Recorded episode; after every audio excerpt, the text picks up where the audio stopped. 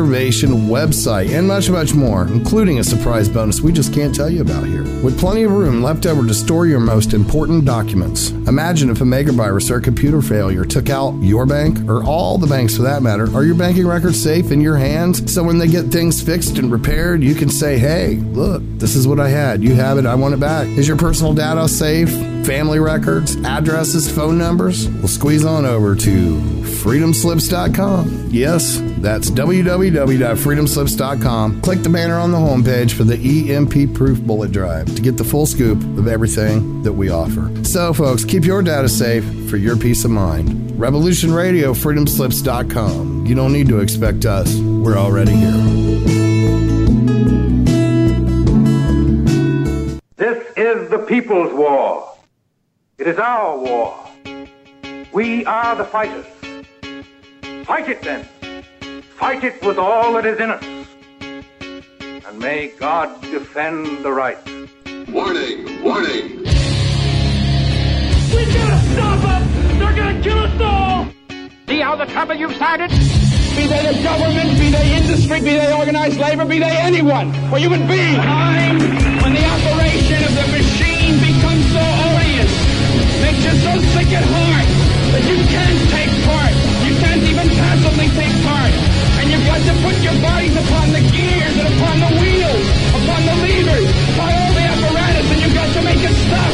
And you've got to indicate to the people who run it, to the people who own it, that unless you're free, the machine will be prevented from working at all.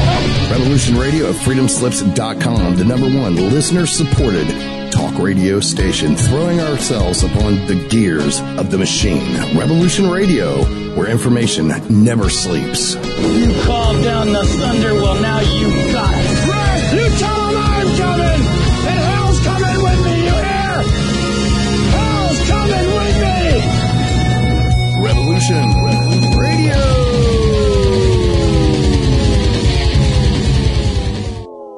The opinions expressed on this radio station, its programs, and its website by the hosts, guests, and call-in listeners or chatters are solely the opinions of the original source who expressed them. They do not necessarily represent the opinions of Revolution Radio and FreedomSlips.com, its staff, or affiliates.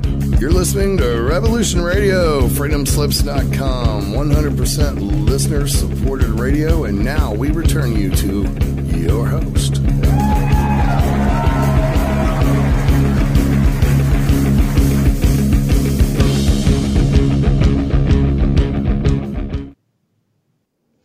Welcome to the True World with Matthew Deagle. I'm your host, Matthew Deagle. I'm here to discuss world events, current and past, as what in their context of the psychological and spiritual and religious influences, genetic influences, cultural influences, everything, how everything comes together as a whole, and the kind of, uh, you might say, occult intelligences that are involved in a lot of the world's events on account of the reality of, of what we call spirits or angels or gods, uh, which are really just uh, this collective of spiritual intelligences, highly involved, highly evolved spirits, which is called Arahat Atasata, that uh, really does kind of guide us. Doesn't interfere the way we would, we would necessarily like to because they don't want us. They don't want to interfere in our evolution or harm our own development and experience so I wouldn't say that they uh, save us or anything like that, but they guide us all the time, and they also control uh, all sorts of things like our languages, um, when things occur, the timing of events, the collective subconscious. Everything is really uh, observably, I would say, observably under the control of this collective intelligence, which is uh, really what people used to call gods. Uh, later on, they decided to call them angels and started calling the creation, the universal consciousness, God, uh, which is really a misnomer because it isn't a god, it's actually the universal oneness or creation. Uh, and traditionally, the word God means what we now call an angel. All these things that were just imaginary concepts that refer to a reality that's actually there, whatever you want to call it. The reality is that there is this level of consciousness and being that controls uh, to some degree controls our lives collectively controls everything organizes everything in our culture and uh, in our life uh, into a logical whole, controls things like all kinds of synchronicities and coincidences, um, controls matchmaking of people who are going to fall in love with each other, uh, and controls what happens if you don't follow the good nature as well, which is under the control of one of one seventh of this intelligence called Raguel. I discussed before the last uh, program, which uh, is essentially like the being in control of everything that's breaking the laws of nature. Uh, it's kind of like the universal police. And here's an interesting phenomenon, okay? Uh, Loren Coleman, who discusses a lot of these synchronicities and coincidences, uh, recently came out with a book called Mothman Evil Incarnate, uh, in which he characterizes, he uses that literal term for his uh, title, about this supposed being Mothman that's been seen all over the U.S., mostly in Point Pleasant, West Virginia in the 60s, and now in Chicago in, the, in, the, in this year exactly, 2017. So, this past year, Mothman has been seen a bunch by a bunch of different people in Chicago, which is curious because I mean, here's the thing: like some people think that uh, a lot of these things are aliens or whatever. Some of them are, right? There really are aliens, but I'd say aliens account for like maybe five percent at most of the sightings of such beings. Even I'd say I would include everything like aliens, interdimensionals, uh, any kind of uh, unusual human form uh, or extraterrestrial or whatever. Uh, in like five percent, the most of it is these apparitions of the collective subconscious that are trying to communicate something to us symbolically. And in this case, all right, I've talked a lot about organized crime, right? About how organized crime is one of our biggest problems, along with uh, fake religions and fake ideologies. Those are the two biggest problems on this planet, I think, is organized crime and false belief systems that impose a false morality that then leads to immorality. Well, Chicago is known as a mob city, right? It's a traditionally and even to the present day occupied by the Irish mob, the Italian mafia, the Jewish mob, etc. And there's also lots of street violence there and lots of smaller gangs. So it's curious that this creature, it's called Mothman, but actually it looks like a giant owl or a giant bat mixed with a human. So it's actually appeared many times as literally Batman, as like a bat person uh, and in fact, one of the witnesses here said that he saw uh, a, like a Batmobile flying through the sky uh, around the same time he saw this creature, uh, which is which I think is an apparition. Right? This thing is it's it's actually I think Raguel, the uh, intelligence in control of enforcing the laws of nature and managing our evil, showing that he is Batman basically, and that Batman is uh, on the task in Chicago for for some reason. It's it's strange how they do this. Like I said, they don't they don't want to interfere too much. And I think this is the reason why they communicate in symbolic ways, non-verbally. Because if they just came out and talked to us like they very rarely do, like through prophets, for example, then we wouldn't uh, learn their their language. We wouldn't learn. We we, we would be inter- we would be excessively pushed rather than being able to use our own free will and therefore to evolve in our own consciousness and experience. So I think this is what the uh, gods do all the time: is communicate to us in such a way that we can only comprehend it if we have wisdom and if we are heeding their warnings. So this is what Raguel does constantly.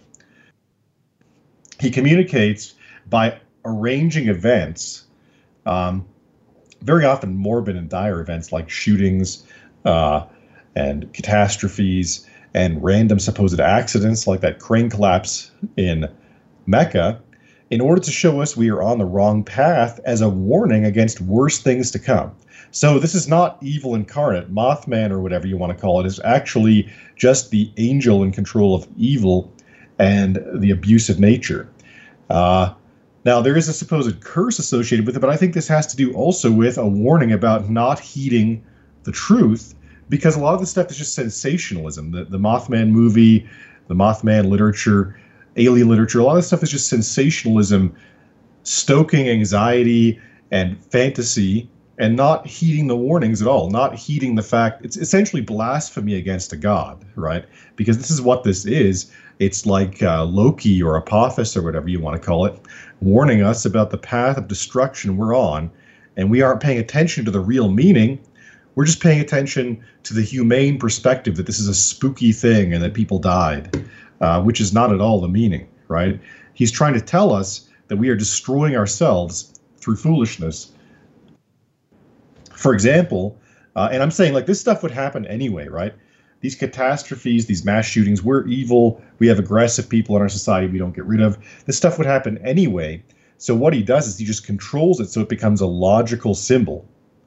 He controls it so, it communicates something to us when something like this happens. Like that shooting in Vegas was all about how we are bringing the hellfire uh, on ourselves or brim, fire and brimstone by dis- by abusing nature by overpopulating and by not stopping climate change and so forth. That is why that happened the way it did. Uh, it was like having a hail rain from heaven and kill a bunch of people. And there's many other aspects of it. But the same, the same sort of thing happened with these terror attacks, for example, uh, in Paris. All symbolic of uh, evolution and being and survival of the fittest and deselection revolution if you fail to follow the laws of nature. And in particular, if you fail to change your uh, selection of how you're going to behave and be, uh, despite new information, if you continue inflexibly to stay with the same false way of behaving and thinking, then you may lose. You you you're essentially making a bad bet, and uh, that's something else that he communicated to us around the same time uh, with the death of Monty Hall, as I discussed previously. So Mothman is not some kind of alien or evil entity that has magical powers or whatever. It's just, I think, it's just Raguel communicating to us symbolically by creating a symbolic image of what it is. So what this is, like a bat or an owl. Either one of these creatures can see in the dark they can hunt their prey in the dark. They can see what we don't see, seeing the unseen. And of course, we created our own inspired. These gods control inspiration as well. And we created our own inspired uh, idol of this god called Batman, right? Who's a crime fighter who fights at nighttime in the dark. That's exactly what Raguel really is. So there's no such thing as the devil or Satan or whatever. That's all made up by the Catholic Church. There's just an uh, angel, you might call it, that is in control of all of our crimes uh, in a general and universal sense. and I mean, like, warns about our crimes, sabotages the people who are going against nature, uh, eventually destroys them, but in the process tries to warn us over and over again about where things are headed. So it's not an evil or malevolent being, it's just in control of evil. Uh, and this uh, is something people have to comprehend because they're not going to they're not paying attention to it and like i said they're blaspheming it now uh, as i've said before i think that the actual uh, that like for example the muslims have confused the term allah with the term uh, al-khaliq or uh, really al-khaliqa which means creation right al-khaliqa that means the creation the creation is the universal consciousness and Allah or the gods or the God is not the universal consciousness or creator. It's just this arahat atasata. It's the so-called angels, and somehow that got lost because uh, Muhammad tried to communicate this stuff to the Arabs, but they were too influenced by Christianity and Judaism, and then just made it all into the idea of God and His hierarchy of angels. But that's not how it works, right? You see, God or creation doesn't interfere all it does is creates, establishes reality, and establishes the laws of nature. so it's responsible for things being solid and logical, consistent, and for us being ha- having anything having the capacity of free will, creativity, love, etc. All that and our consciousness, in other words, comes from our spirit, which is part of the creation. God or the gods is our mythological term. Our a god is our mythological representation of the Arahata or the spirits. They're actually spirits or highly evolved spirit forms. So they're not actually uh, uh, they're not actually angels like we imagine, right? An angel is really just our modern term for a god, and we've just decided to change the word as if that somehow makes us monotheistic or whatever. As I've said before, monotheism originates with the heresy of Akhenaten. It's not true. Creation is not a god. He made a god to represent creation, which is violation of the first commandment, not to make uh, idols that are supposed to be uh, stand in for creation. So that's the way I view monotheism. I don't think that Muhammad was a monotheist. I don't think the prophets were, mon- were monotheists. I think they uh, worshipped only the creation, which is the thing responsible for all of our ability to exist, logic, freedom, everything uh, good, everything that comes out of every, everything that allows us to live comes from creation. The gods are just a more highly evolved version of ourselves. They're just what we might call Übermenschen or something like that. Übermenschen in the sense that they are like humans that have reached a level that's above humanity uh, in terms of their intelligence and collective and are no longer in need of a material body. So the so-called angels, in reality, are like uh, a bunch of monks levitating in some ether or something. Not literally, right? I'm just giving you an image that they're just people that have evolved out of the need to have a body and so are in control of the material universe in a spiritual form. Uh, that's what Allah is, right? It's actually just the gods. The same thing is like Thor uh, and the Hopi Kachinas and uh, and all of that. It's it's always represented that.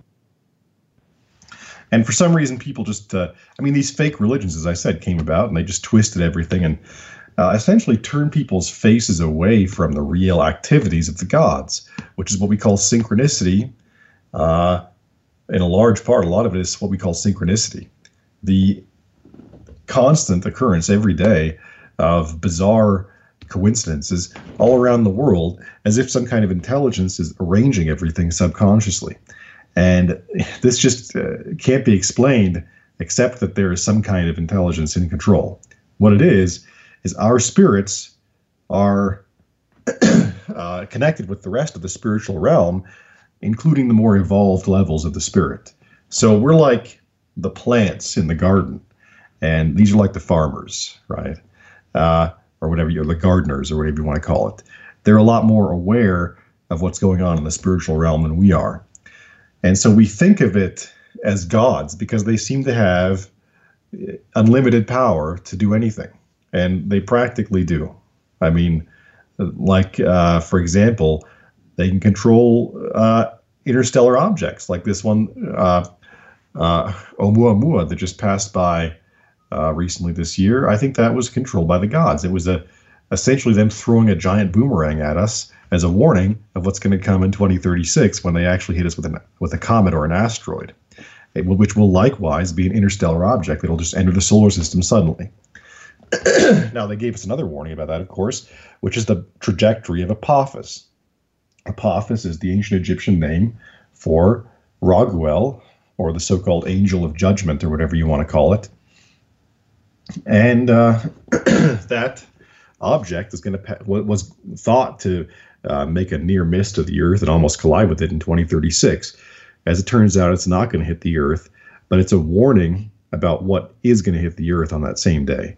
And I say synchronicity does control uh, things like this as well. That when one object hit, comes near the Earth or hits the Earth, then you also have another object that actually either comes near the Earth or hits the Earth on the same day. Like uh, there was that Duende that came near the Earth at the same time as the Chelyabinsk meteorite, uh, which is, again, I think that is the same thing. It's also being controlled by the gods. That this stuff is intelligently controlled, and that's the reason why they're having a hard time predicting it. Is that there's actually some kind of uh, giant, like aborigine in outer space, throwing a giant boomerang at us is essentially what that uh, Oumuamua was. They're speculating it was a it's a spaceship or some nonsense.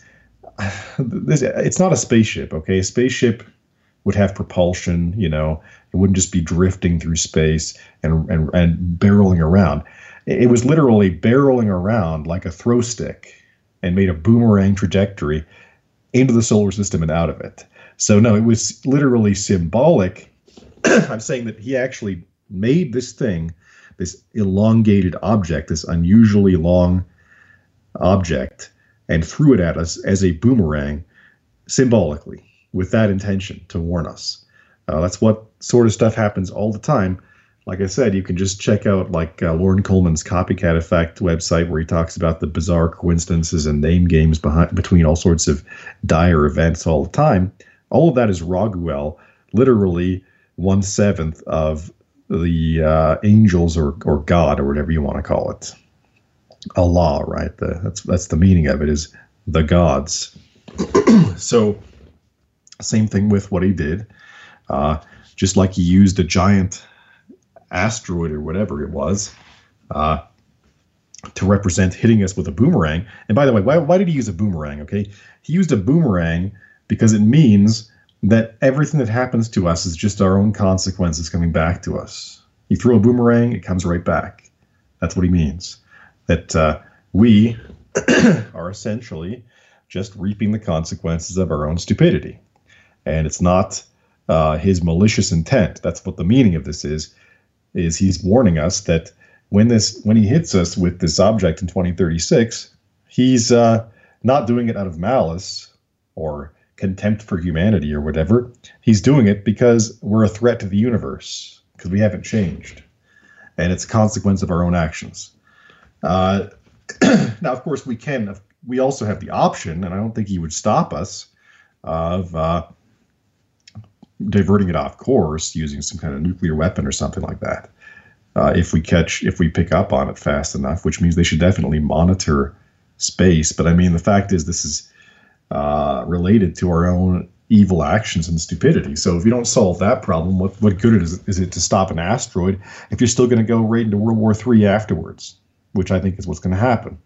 So, uh, yeah, it was a symbolic event and it's about the fact that we are going to get hit with an actual asteroid or something in 2036, April 13th.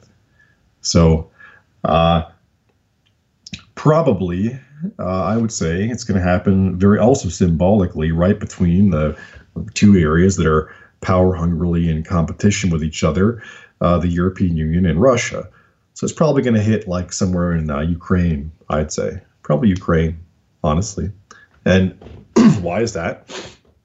because Ukraine is where World War III started in 2014. So all this is logical.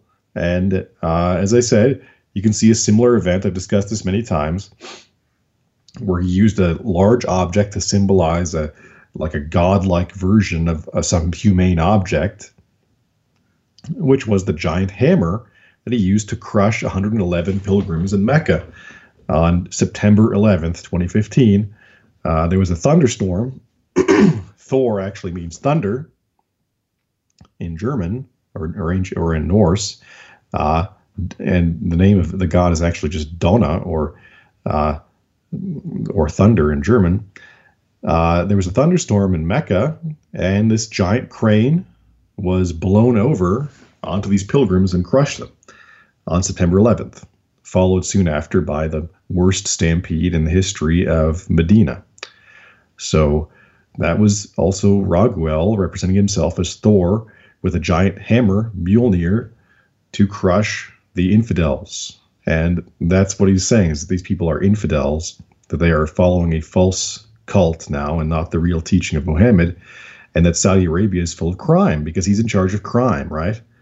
So that's what it means, is that he's crushing these uh, people as a warning of what's going to happen to them because of their own leaders. Because of stuff like what's going on right now in Lebanon, where they're trying to start a war with Iran, that this is eventually going to lead to self destruction. And it's a warning that it's particularly this false religion, Sunnism, that is responsible.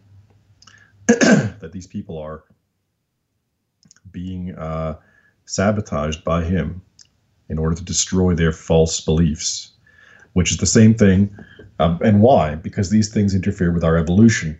This uh, fake religion, which is calling itself Islam, which is actually not the same thing as Muhammad taught, it's a bunch of hypocrisy borrowed from Judaism and false interpretations and theology borrowed from Christianity. uh, is deadly to us. But uh, I think he's using, uh, he's hitting two birds with one stone. So what's he doing? As I said, he just controls whatever evil we create ourselves. So he's got this, uh, these these psychotic, whatever you want to call them, these suicidal at least terrorists in Europe. And these uh, people in Europe are acting like they're totally immobilized in regard to the ability to get rid of them. They are. That's also representative of what what's going on with them. They can't survive anymore because they're too naive. So uh, he's taking advantage of all the evil that's going on to destroy it. And namely, sooner or later here, these Islamists are going to be destroying the Vatican. And they're going to do the same thing to Israel in the West Bank first, and then probably more of it. Because these things, both of them, the Vatican and Israel, are full of crime, are fake religions, and are based on lies. Uh, I've discussed before how the history of Israel is total BS. I mean, Israel was never an independent country. It was a designation for like a nomadic group of Habiru who inhabited the region of Shechem. And the actual uh, region, Canaan, was always in Egypt. Moreover, the names of the like mayor of Jerusalem and others from the region, uh, specifically Jerusalem, right? So specifically uh, the region that's called Judah in the Bible, they had Arabic names. Like uh, they they interpret the name of this uh, mayor or whatever you want to call him of Jerusalem, Abdi Heba, as being related to a goddess in Anatolia. But I highly doubt that. I think it's actually just uh, Abdul Habi, which means the servant of the loving one or creation. And uh, so uh, I, it's it's I'd say it's clearly Arabic, an early form of Arabic, and the region was also in contact with the uh, Arabian Peninsula, as we see recorded in the Bible. Also, Solomon is supposed to have had uh, a bunch of co- uh, commerce with Yemen or with Queen of Sheba. So uh, I think Arabic itself originated in that region because of the evidence that it traces to the Levant, and that it specifically Judah was actually a group of Egyptians that uh, participated in trade and uh, kind of uh, had made trade routes throughout the Arabian Peninsula down to Yemen uh, and possibly further, but that these guys were closer to being like Arabs uh, than they were to uh, say the modern Israel Israelis who are descended from the so-called Israelites, who were these Habiru that settled around Shechem. So, and I think they've, I think they've been covering this up. Honestly, I mean that, that explanation that Abdi Heba means a uh, a Hurrian goddess is, seems like nonsense to me. It's just a lie to cover up the fact that Jerusalem was historically an Arab city. And yeah, they spoke different languages in the region. But look, Germany. In Germany, you just you have like people speaking Alemannish just west of people speaking Bayerisch, right? They're two different languages, and they're in the same area. Same thing with with Egypt. The Egyptians, and by the way, yes, the whole thing was Egypt. So either way, the Jews or Israelis are Egyptians, and they're not some separate country. But uh, same thing in Egypt. The Egyptians had the Egyptian language being spoken in Upper and Lower Egypt. They had the Phoenician language being spoken in northern Canaan, and they had apparently, I think, Arabic being spoken in southern Canaan. And I think that's where Arabic actually comes from, is from what's called Judah. In fact, Judah means originally Yehudi means uh, he who masters the desert. So I think that uh, that's really what's going on here is that these people were not necessarily the and entirely derived. They weren't derived from the Arabian Peninsula, and there's a lot of other factors there, like the Sumerians in the eastern area, uh, what they call Dilmun, and uh, it's dominated by haplogroup J1, whereas Egypt is dominated uh, by haplogroups E, E1, J, E1, J2, and uh, R1b at the time, mostly R1b actually in Canaan. And so I think uh, that these people were genetically somewhat more like uh, Germanic or something like that, mixed with these other factors. But the fact is that they were speaking Arabic and culturally were more like Arabs than like the present Jews who are based on like the uh, this sect, right, the Bar Kokhba sect that was banished from Judea. So I do not think that uh, there's any legitimacy to this recent decision to make the capital of Israel Jerusalem. Ironically, the actual so-called capital or like nest of criminality of the Israelites, who were a bunch of criminals, was Shechem, which is in the West Bank now, but uh, it's I, I we'll see what happens in the West Bank. But the fact is, it wasn't Jerusalem. Okay, Jerusalem was a city of like uh, Egyptian Arabs or something like that, uh, and it was not the the location of the Habiru uh, during the Amarna letters' time, which is when they are recorded to have invaded the region. So I am very uh, skeptical about all this stuff. I think Israel is an illegitimate country and it shouldn't exist. That it should be part of Lebanon or Egypt or both. I mean, honestly, if you want to go back, if you, you want to go back that far, they're talking about going back to like King David. Well, King David was a vassal of the Egyptian pharaoh. There's no doubt about that because his descendant, King Hezekiah, had an ankh and a uh, sun disk on his seal. He was an Egyptian vassal. And by the way, the shield of David, which they say they say is this hexagram, right? Which is a symbol of being a criminal and a symbol of uh, materialism, a symbol of uh, all sorts of negative stuff. Uh, that's not what it actually was. I think it was an ankh myself, given the evidence that Hezekiah had an ankh on his own seal. So I think the seal of David was probably the same thing, an ankh and a winged sun disk, because he was an Egyptian. So there's two things going on here with these fake religions and fake uh, identities or whatever ethnicities. First of all, like the Jews are just Egyptians, they're just a heretical sect of Egyptians that are heavily influenced by the criminal culture of the Habiru. And secondly, all these religions that claim to be Orthodox are fake because they're not Egyptian. Because the actual religion of the prophets is the Egyptian religion, uh, believe it or not. And what the Egyptians' did, gods were is representations of what we now call angels, which are realities.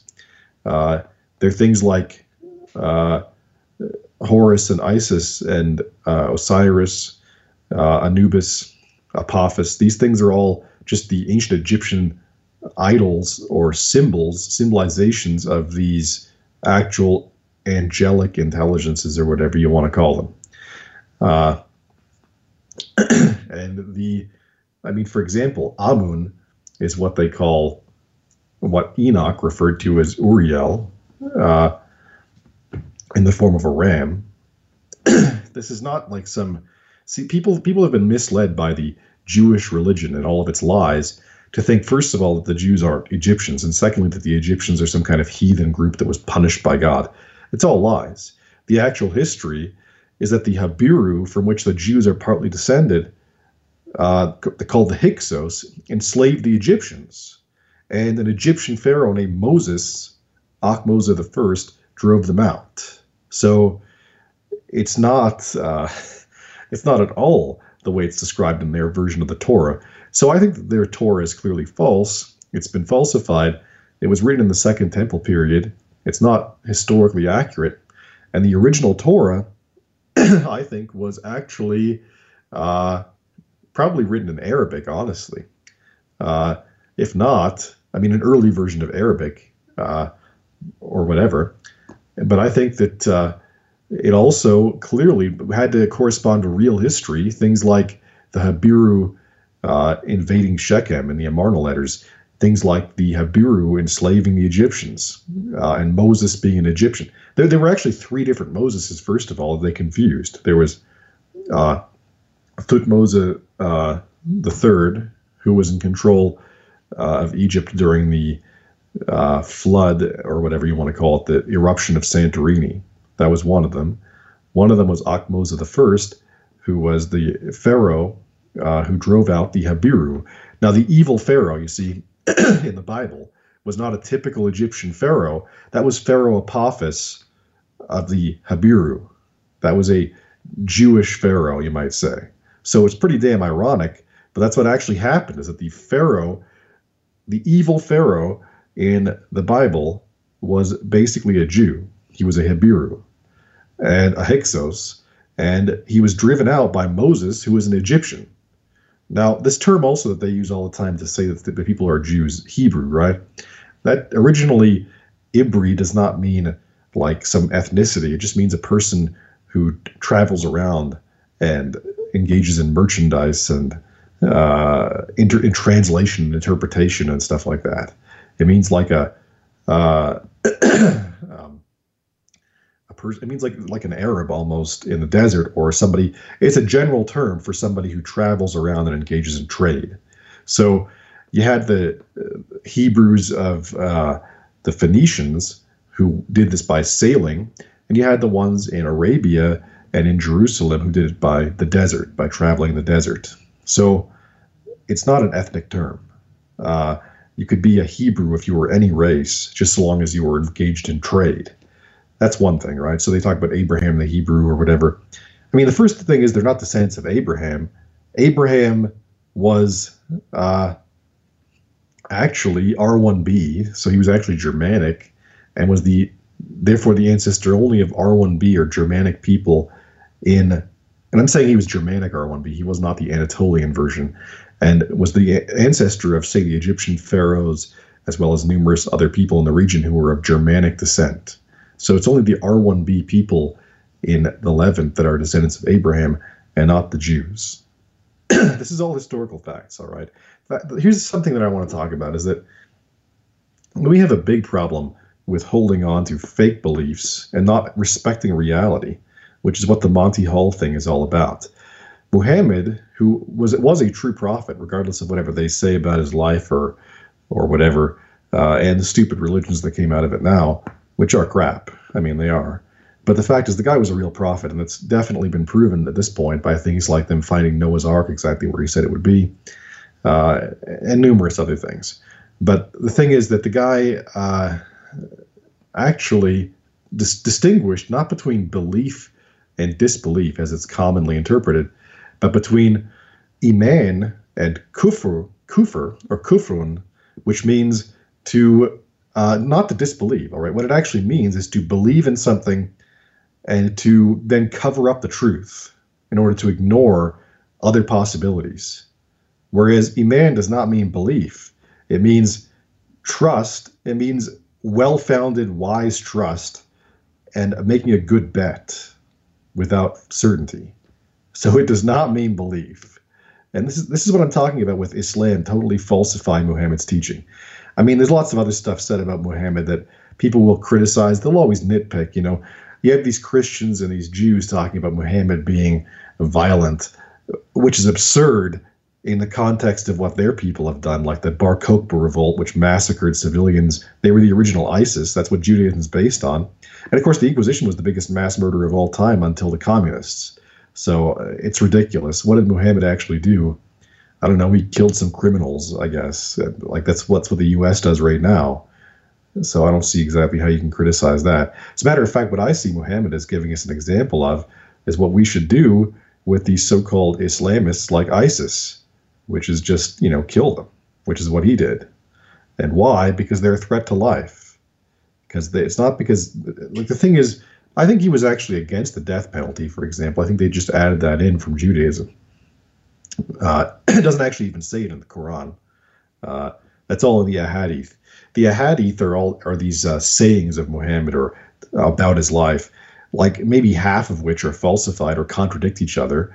Uh, some of them are, you know, you have to approach them with massive caution because there's so much Jewish crap in there. I don't know why, but there's tons of stuff from Judaism, like this ban on pork for example, uh, is from Judaism, among many other things. So I think a lot of Jews converted to Islam at some point, and they brought in their stupid teachings from Judaism and imposed them on uh, Muhammad's teaching. Now, Muhammad, however, did not teach this Jewish crap that we call Sunnism and Shiism, or this Christian stuff that was also added in. He essentially was just following the same uh, kind of morality and logic as the ancient Egyptians did, uh, the ancient Egyptian prophets, like Enoch, for example. So uh, he was not, uh, he was not teaching this this silly hypocrisy like you're going to ban this or that method of slaughter. Like that's Jew that's Judaism. Okay, that's not Islam. That's not you know you want to know what Islam actually means from Muhammad is the surrender to the gods, which means Allah, right? The surrender to these angels or whatever you want to call them that are literally warning us and threatening us right now, that are uh, bringing us to our own demise if we don't stop what we're doing. So that's what Islam means. It means surrender to the gods. Uh, and Muhammad also was, would not have been hostile to, say, the Germanic traditional religion or the Celtic traditional religion like the Catholic Church was. He would have recognized that it was the same thing as what, whatever the Arabs had in their traditions. I mean, look, his father, before Islam even existed, was called the servant of Allah, which means that he was the what? The servant of the gods. so I think Muhammad, if he had been in Britain, for example, would have been friendly to the witches, the Celts. He would not have waged a massacre against them. The idea that he waged massacres against foreign religions is not true.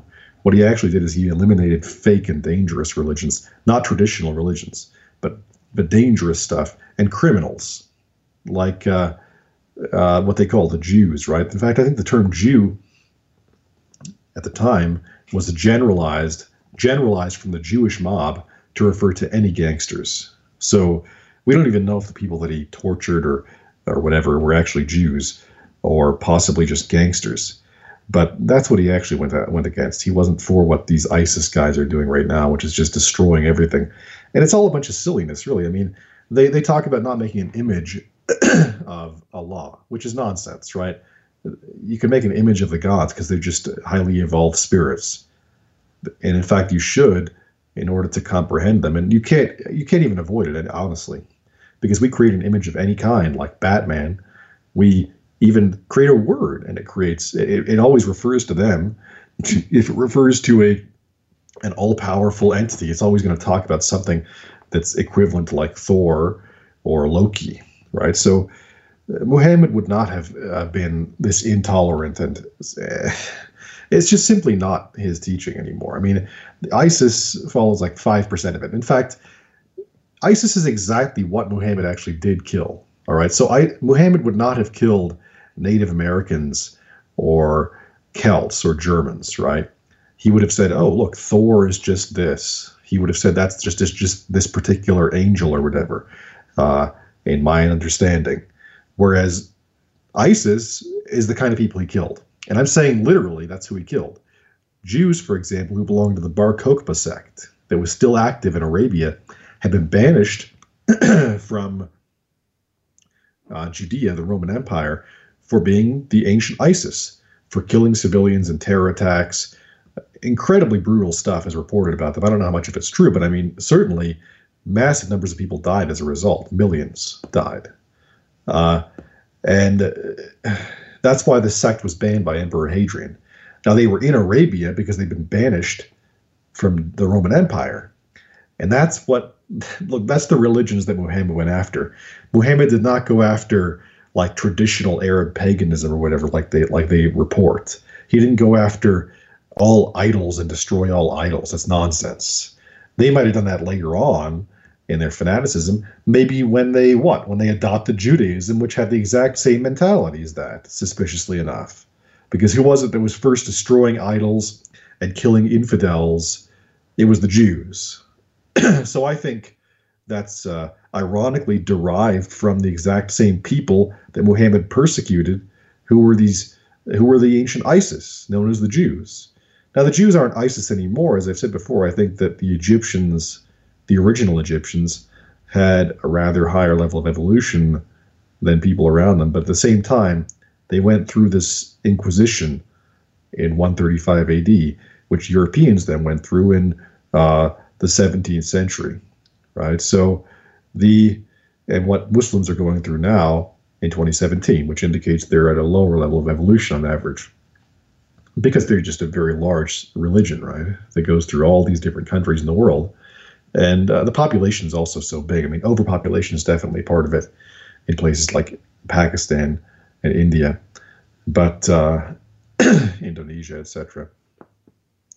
But the main point here is not just to say like, oh, that uh, you know the average Jew now is responsible, but the fact is they're always covering this up. They're always covering up the fact that Bar Kokhba was the original ISIS, and that that's what Judaism is based on.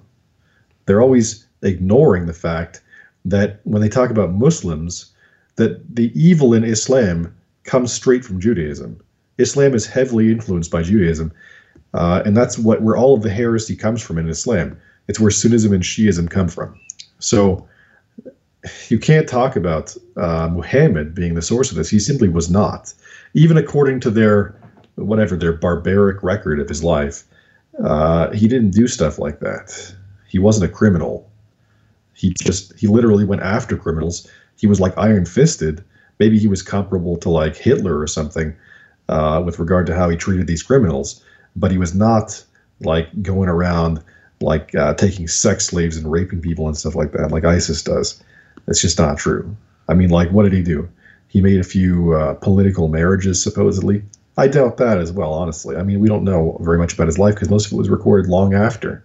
But what we do know is Muhammad went after the ancient version of ISIS, that is the Bar Kokhba sect of Judaism. Uh, so, in the modern times, if we took Muhammad as an example, we would also be going after these people and treating them with an iron fist, which is what he did. Muhammad was not uh, at all the source of what they're doing. It's the opposite. I'm saying that historically, this stuff comes from Judaism, and Muhammad specifically persecuted those people, which means the criminal and fanatical religious Jews. Those are the main people he persecuted in Arabia because they were totally out of control, just like Afghanistan is now. It was the same sort of thing, a mixture of like the mob, like highway robbers, and uh, fanatics like the Taliban. and in fact, that mentality, you want to find an example of just that mentality. The only two examples, well, actually, I can think of three examples, but two out of three in history. Uh, well, okay, there's there's many examples, right?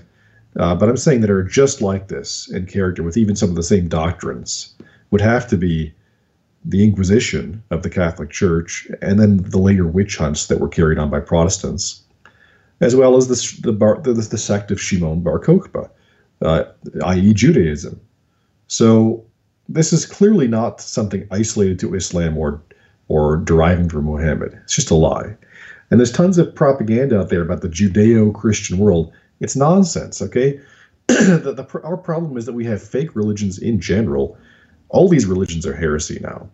But, I mean, Christianity, Judaism, they're provably crap, provably lies, and not based on the original teachings or meanings of the prophets.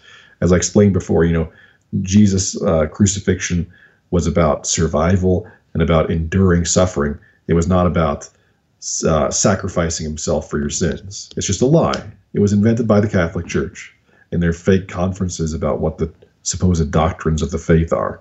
And they're a bunch of liars. They have sick ideas too, like celibacy, and they're a bunch of homosexuals. I'll get, I won't get into that right now. But that same sort of stuff, as I've discussed before, is present in all the fake religions. Buddhism, for example, has tons of homosexuality. Judaism has tons of it. Christianity has tons of it. Saudi Arabia has tons of homosexuality. Iran traditionally did. I don't know about right now, but they're definitely like an inquisition right now, whatever the case. So the same sort of psychology behind all these fake religions, homosexual liars, perverts, sadists, pedophiles. And I mean, I don't mean like I don't think Muhammad was a pedophile. Okay, back in those days, very young girls married all the time. It was normal. I'm talking about homosexuality, where they take a little boy and they sexually abuse him. That's called pederasty, right? we invented the term pedophile recently to try to equate uh, young girls marrying older men with uh, with pederasty. It's just a part of their twisting of the truth. Again, they're trying to get us to accept everything perverted. But traditionally, the word pederasty meant both homosexuality and what we call pedophilia, uh, involving young boys. So that's what I'm talking about. That's that was widespread in Iran. It's widespread right now in Saudi Arabia. Uh, it's very widespread among the Jews, totally out of control. and it was widespread among the Habiru as well uh, in Shechem and and in, in Sinai. So I don't. Uh, I think there's definitely a psychological element here in why these religions are so full of it, and why they are so sadistic, uh, and, and, absurd and narcissistic. But the uh, fact is, Muhammad wasn't like that at all. He wasn't uh, homosexual. He wasn't, and he wasn't uh, some kind of. I mean, look, it's the same sort of stuff they say about Hitler. Okay, because Hitler, half the stuff they say about him is lies. Like Hitler was gay. You know Hitler ordered the Holocaust. There isn't even a single document showing that he did. Uh, the Holocaust itself is so exaggerated, it's ridiculous. But it was really the Thule Society, and Hitler simply conceded to it. The evidence shows that it was actually Himmler and uh, others around him in the Thule Society who were behind the Holocaust, and Hitler agreed to it on the cynical terms, I guess, of finances and uh, and, and, war rationing and that sort of thing. But it also was mostly just euthanasia, right? Yeah, he agreed to it as euthanasia. That's the problem here. So it's it's it's described as being a plan to exterminate Jews when it just wasn't. It's a lie. It was a method of euthanasia of people who were starving.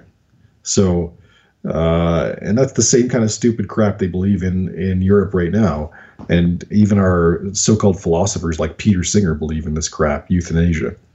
Uh, which is a, a, crime against nature. But the uh, in Belgium, if you're a 12 year old girl and you're depressed, you can get uh, suicided by your doctor. So people still believe the same stuff that was behind the Holocaust. The Holocaust wasn't caused by racism or anti-Semitism or criticizing your stupid religion and your lies. It was caused by believing in euthanasia, which Europeans still believe in. So um, that's a, that's an aside. But the same sort of thing with Muhammad. They talk about Muhammad torturing this supposedly innocent Jew to find his gold. What they omit there is that the guy was a highway robber who stole this gold from people that he murdered. So the guy was a criminal, and Muhammad was recovering the stuff that he stole to give back to the relatives of the victims. So, no, Muhammad was not just torturing Jews for no reason. It's a lie. And uh, I think the Saudis right now are trash. Honestly, I don't have a, any respect for their culture or their the way they behave, but they aren't representative of uh, of Muhammad. Uh, they're representative of modern degeneration, just like how the modern Italians in the Catholic Church are not the same as the ancient Romans. You know, ancient Romans had uh, amazing emperors that wrote in timeless treatises on philosophy, like Marcus Aurelius now Italy's just a crime-ridden hellhole with a bunch of mafiosos and homosexual priests. So I'm not saying that the Arabs are essentially bad, but the it's the same sort of thing as with Italy. They went downhill.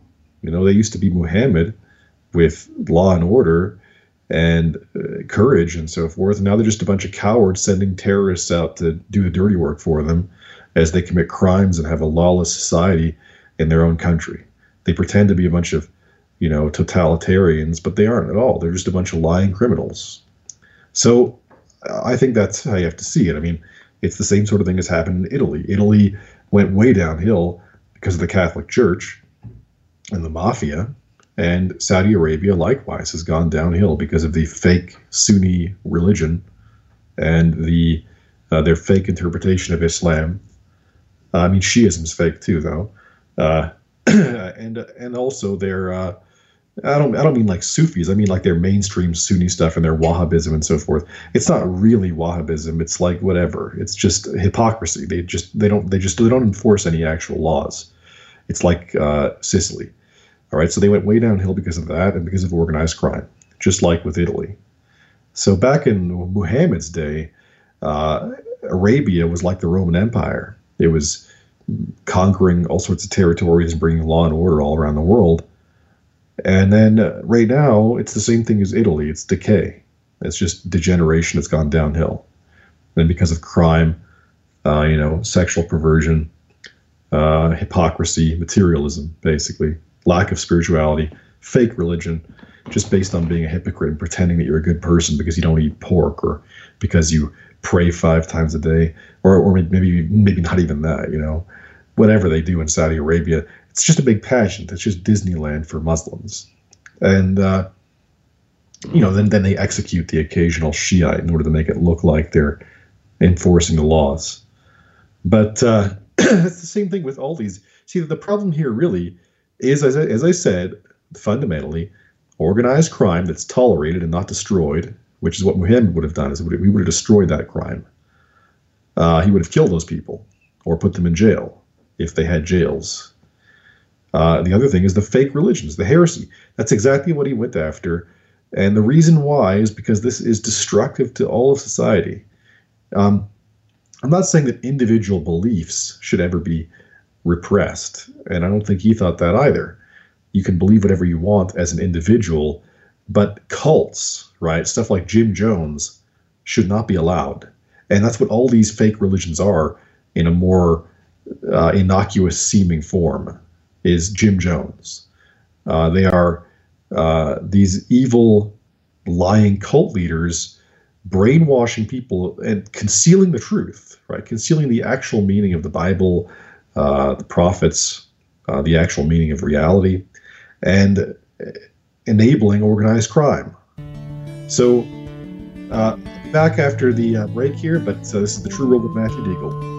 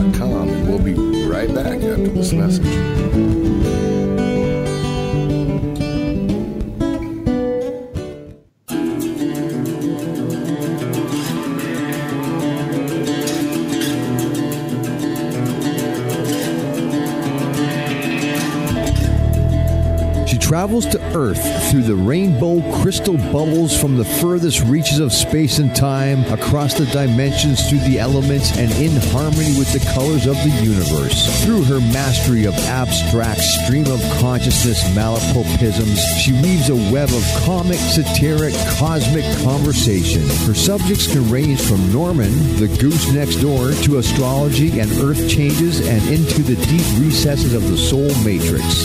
She holds a wealth of knowledge on herbs, plants, and astrology. Join Mona and her guests on adventures of a feral hippie as she touches the earthly radio waves five days a week at 2 p.m. Monday to Friday on Studio B at Revolution Radio.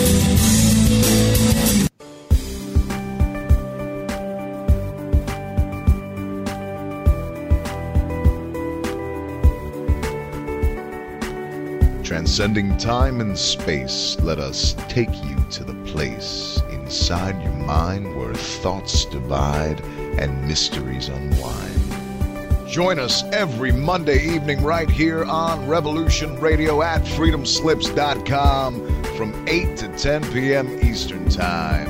And you will catch the Fenton Perspective with our great host, Lorian Fenton. Come listen in as she shares her amazing stories from the past to present, along with all of her guest secrets to the future. That's the Fenton Perspective every Monday evening, right here from 8 to 10 p.m. Eastern Time, only on Revolution Radio. Oh, and uh, you don't need to expect us, we're already here.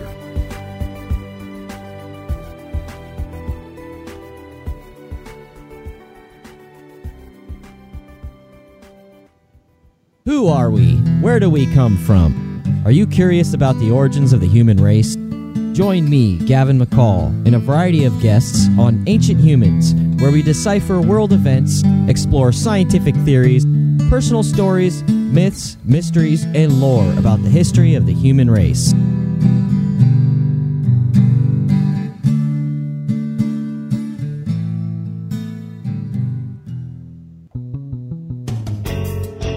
Hi, everybody. It's me, the Fetch, host of Inside the Eye Live.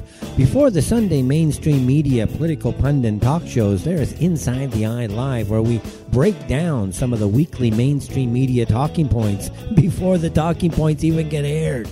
Add in some entertaining stories, weather, cats, intriguing and informative guests, and you get one of the most listened to Saturday morning streaming media political talk shows going today. And it's all right here on our flagship station, Revolution Radio at freedomslips.com. So join me, The Fetch, for Inside the Eye Live every Saturday morning at 10 o'clock a.m. Eastern. It is truly intelligent media for the politically aware.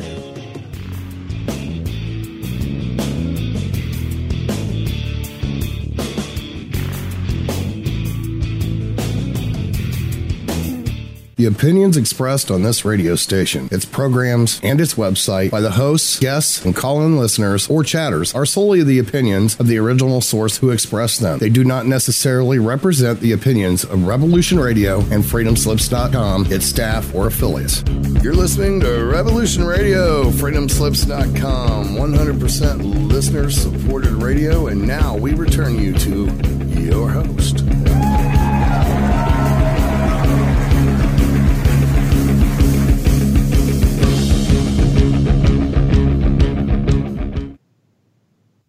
All right. So, as I was saying, I mean, uh, these prophets, I think, if you're honest about them, you can see you can see that they're a real prophets.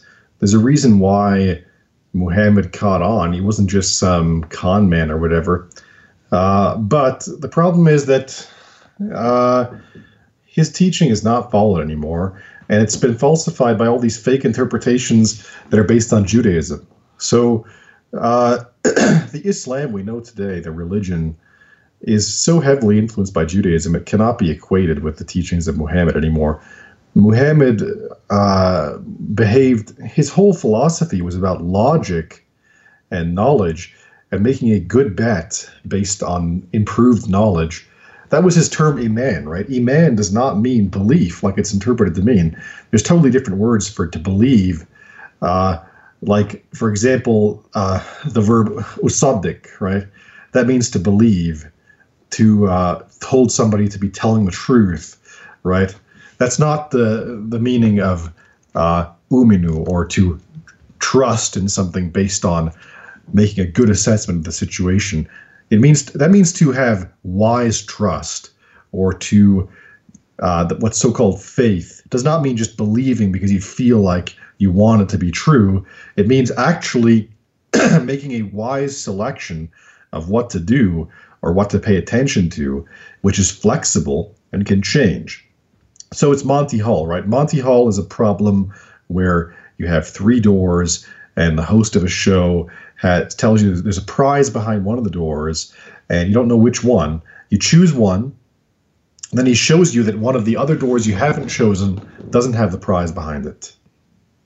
So he has to show you that it doesn't have a prize, and he can't show you your own door. He can only show you one of the, one of the other doors. And then what happens is if you switch, he gives you the option to switch which door you've chosen to the other one that he hasn't revealed yet, which means essentially he's giving you the option of choosing either one of the doors that does not have, right? He's giving you the option of choosing either one of the doors that does not have the prize uh, the, the, the uh, behind it. He's showing you one of the doors that does not have the prize behind it.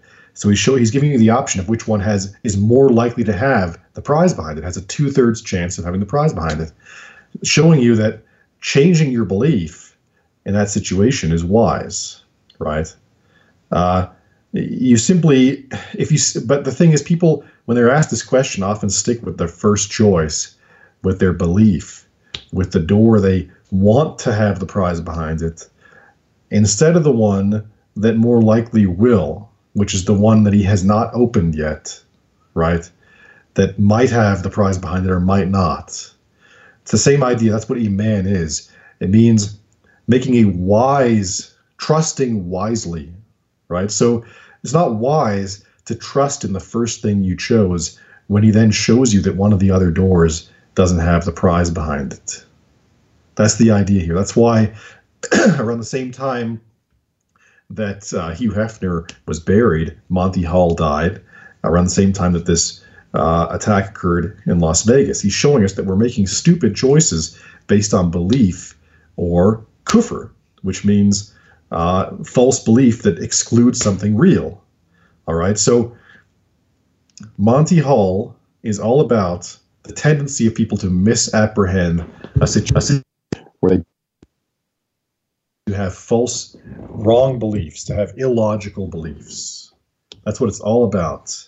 Is that's what kufr is, right? It doesn't mean to disbelieve in the stupid teachings of these Shiite clerics.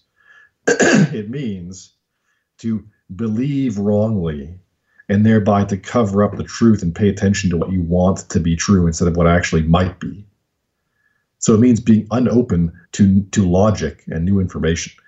Muhammad taught logic as the base as, as the the word of God, reality, logic, facts, and knowledge and evolution. Wisdom was what it's all about, or hikmah, which means wisdom. It was not, and that, that's why early Muslims, as you'll note, were all studying scientific subjects like Al Biruni and so forth. They were at the forefront of scientific advancement. Whereas mo- modern Muslims are a bunch of whatever. It's like mid, the Middle Ages again or really like the Renaissance, like the Inquisition. Uh, that's because they're not following Muhammad's teaching. They're following Judaism instead. And Judaism, at that time, Bar Kokhba Judaism was, was a bunch of fanatical crap based on arbitrary beliefs. okay. So, uh, as I said, this is something which has shown up multiple times. Uh, I've discussed this before on a program a couple times ago, but it's a very important thing to consider. All right. So at, at, around the same time that Monty Hall died, right, the guy who was the host of the program that this problem is based on, uh, Marilyn Monroe, her grave was right next to where Hugh Hefner was buried. So Hugh Hefner, a guy who represents what? Uh, wantonness and foolishness, was buried next to Marilyn Monroe the woman who solved this problem in her column, uh, Marilyn Vos Savant, same name. The, the, the name Marilyn is a female form of the name Merlin, meaning the great knowing one. So Merlin, uh, as you know from the Arthur stories, was a druid that uh, represented the same concept of making the right choice based on improved knowledge as opposed to having a, an arbitrary set belief. You see, the whole idea is having an arbitrary belief is imposing your will on reality instead of paying attention to what actually might be true. In other words, closing your mind to the reality and disrespecting the actual God or creation by not accepting what might really be true, which is what's going on all over the place with our scientists, our economists, uh, ignoring in particular, right? This all happened around the same time as the worst hurricane season in history. Uh, it's all about the fact that we are not going with the right option in order to solve the problems of the environment and war. Uh, in particular, the environment, which is that we have a massive overpopulation. And that's what he meant by doing this all at the same time. Arahata Sata, or Raguel, if I have to explain, I'll, I'll explain it again, okay, if, if, it's not clear to the audience. All right, so you have to, it's a good idea when you find out that something that you have don't believe in, right, is false. When you find out that something you don't believe in is false, uh, and for whatever reason, you cannot be shown your own belief is false first, then there's that should open your minds to new possibilities. It actually means it's more likely that you are going to succeed at making the right choice by changing your belief to something else in the wide range of possibilities as opposed to sticking with your belief because it's because the fact is that there's always going to be a higher probability that give okay the, the basis of it is that your choice is arbitrary and based on no knowledge whatsoever right and that's true that if you admit it to yourself your beliefs are just a random thing, pretty much. It's just a, a matter of where you were born, what culture you're in, uh, and what sort of stuff you find is expedient to your social life or whatever. It's not uh, based on knowledge. So the whole idea is if you make a if you make a choice based on nothing, with no knowledge and just will, just desire, just what you think you want to be true, then it becomes a worse option than changing that choice arbitrarily. You see? So that's the whole point is that actually people are making a bad bet by committing kufr or believing in crap for no reason. That's it, it really boils down to something else more general here that your uh, that really your will should be based on logic and true love and not based on uh, arbitrary desires. And that's what the whole story of the serpent and Eve is about as well. Oh, and by the way, in regard to this, I want to talk about something else. That the reason, what part of the reason besides evolution, that Jude, the Jews aren't as uh, crazy as they were back then, but they're still very corrupt and criminal and so forth because the criminal stuff hasn't stopped. Uh, and of course, there are some crazy uh, rabbis and so forth still. But a major reason why is because of Islam, actually. So this is ironic because they're always talking about Muslims uh, in a disparaging light. But the fact is that Kabbalah, as we call it, the mystical side of Judaism, originates with Sufism or Islam. It actually comes from Islam and not from Judaism. Uh, because in Iberia, the Jews, where Kabbalah originated, were under the control of the Ottoman Empire. And there were Sufi Muslims there who practiced all this stuff, like Abjad, uh, which is the the Arab version of gematria, uh, everything that you find in Kabbalah. Even the terms like Zohar, the name of the book that Moses de Leon claims to have uh, whatever preserved. It's actually just written, just essentially a rewrite of Islamic uh, mysticism.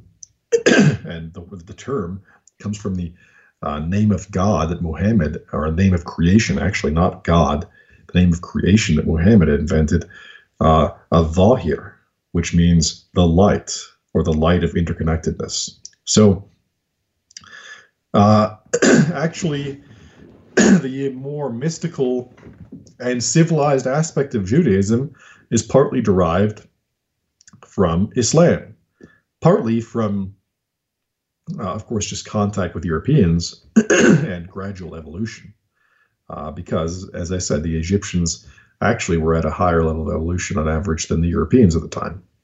But uh, the thing is that uh, right now, I think the Jews are going through something else, which is terrible, which is materialism.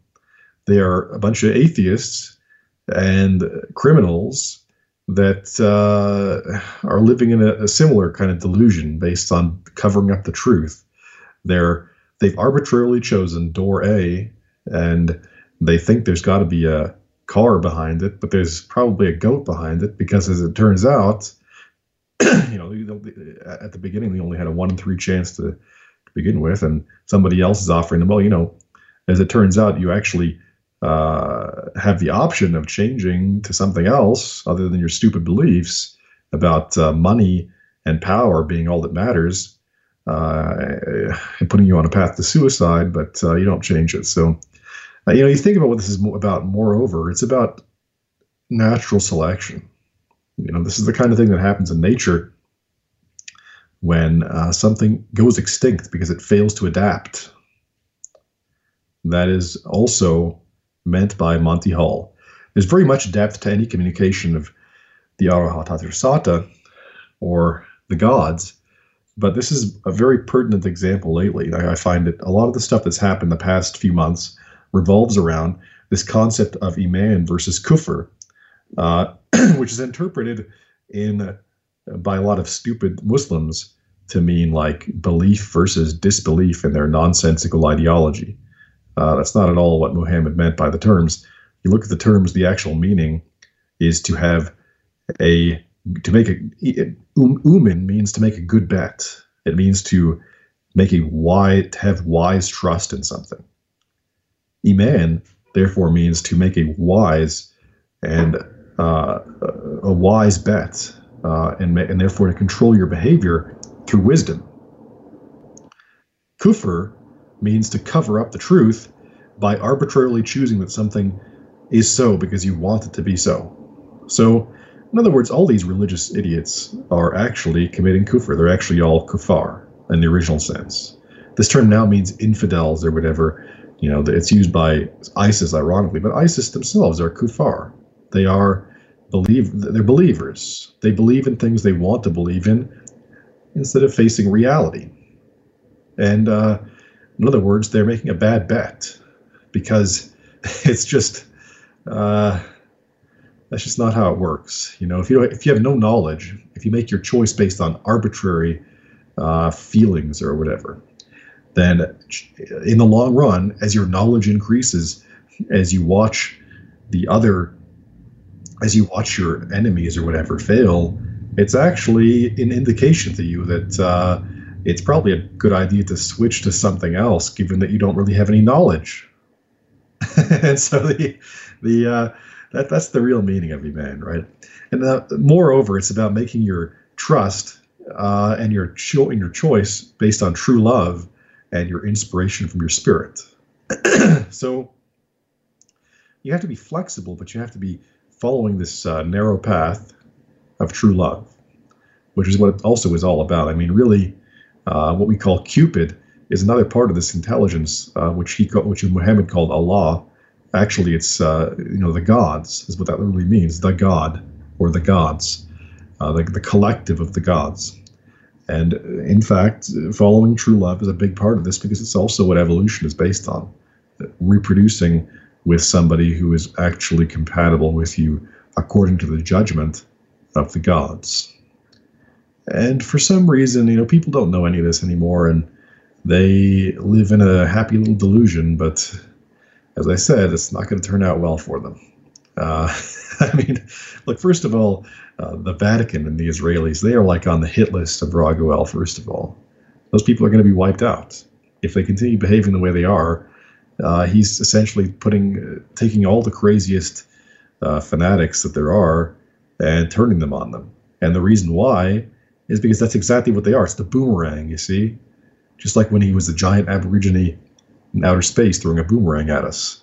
It's the boomerang for the Jews with all their false teachings and religion and their lies, and the boomerang for the Vatican with the same thing. The Vatican's like the ultimate uh, mendacity factory of all time, besides like maybe communists. It's a bunch of lies. People need, and the point here is with Monty Hall, okay, is that you're not making a decision based on knowledge. You're making a decision based on what you want to be true, in which situation it therefore is a good idea to remain flexible because without knowledge, flexibility means making a better bet. So do not uh, stay loyal to these fake religions. You should consider what the actual truth is until you have actual knowledge. Knowledge meaning uh, that you have something, that you have a situation where uh, the you know what something actually is as a whole and what something actually implies. So it's not belief anymore, it's knowledge, right? And you're impeding your way to knowledge by making the wrong choice of what to pay attention to. So these religions, you owe them no loyalty. They are all they're all BS. It's not what uh, Emmanuel uh, or Jesus, in other words, or Muhammad or Buddha or any of them taught. And they were actually all against exactly this sort of thing. Pharisees, for example, was the same thing as this. the Pharisees were a bunch of lying, uh, sadistic, you know, hypocrites and, and heretics. Same as ISIS. In fact, literally, that's what they became was a terrorist organization pretty soon after. like what? How many? How many years after? Like 30, 40 years after uh, he was crucified, Pharisees turned into ISIS. They went around massacring civilians, and this is how it is. I mean, you have these these different kinds of people that are in what the ancient Egyptians called Isfet, or the realm of uh, injustice, the realm of not even, that's not even the right term for it, the realm of lawlessness. Isfet versus Maat, the realm of law and order and uh, and love and organization. When you're in Isfet, that means that Apophis can kick your ass however he wants to. Uh, so you get what you deserve. That's why it's a boomerang. Um, the the thing is, I mean, people just aren't paying attention to what these uh, what, what what these omens mean. That the the reason why there are omens, as I said, is because the gods they don't want to interfere too much in our evolution, and our evolution depends in part on being able to understand symbols and symbolic communications and the meaning of geometry and so forth. So we have to pay attention to those symbols in order to evolve to begin with, and therefore they communicate to us in symbols in order to tell us what's going on and where we're headed. they do this by controlling coincidences, synchronicity, and that's what that's why I think, uh, from my perspective, reading the news every day pretty much, and paying attention to the connections between events, that there's no doubt in my mind that the that Raguel is trying to communicate to us about where we're headed uh, by causing events to occur at the same time, synchronously. And namely, his main communications recently are climate change is running out of control, overpopulation's out of control, our society is headed for self destruction because of its lack of true love, which is the basis for social organization. Uh, and it's all because we decide to force our will on reality and insist that Monty Hall is just trying to trick us by giving us the option of changing what we believe in. When it's not the case, Monty Hall is actually tricking himself, if anything, because he's making you have a better chance of taking his expensive car that he just offered up as a prize. So, the idea that you're being seduced away from your nonsensical beliefs is dangerous. The reality is that your beliefs are dangerous if they are not uh, wise, and that wisdom itself comes from knowledge and not from belief. So you have to have wisdom. You have to have knowledge first, then you have wisdom, and once you have wisdom, you can make you can have better better beliefs or better trust. You can know what to trust in with a better chance because you're making an intelligent decision, and that's what uh, this is all about. Is that people are not basing their beliefs on knowledge. They're not basing what they choose on what is likely. They're doing it based on what they just want to be. and that's what a lot of this uh, really boils down to. Uh, the modern fake religions like uh, feminism, for example, it's just complete nonsense. Not, I mean, they always take take credit for things like women's suffrage or things they had nothing to do with. Essentially, it's not uh, not related to feminism any more than uh, the Enlightenment is related to Catholicism. It's just BS. There's there was no, uh, you know, the the reason why Isaac Newton discovered the laws of physics is not because he was a Christian, right? Same thing with with feminism. It's just taking credit for stuff that had nothing to do with essentially. And in reality, feminism is a complete lie. The denial of sex differences, which is a scientific fact, the denial of human nature, and the, ultimately the denial of true love, which is so universal you wouldn't believe it. I mean, everything in the universe is divided into male and female. Everything. And male and female is the basis of reality. So you wouldn't have reality if you didn't have uh, a marriage between male and female. That's in fact what, what the gods actually are. They're, they're actually not male or female. They're a marriage between a male and a female and a, and a true love, an actual marriage between a man and a woman, even in our material world, creates the Übermensch, or the uh, the same sort of thing. It creates something which is greater than a human being, or a one in two is what I call it. It's a singular consciousness in two bodies, which therefore has the capacities of male and female in one and is superior to either apart. It's more than the parts apart.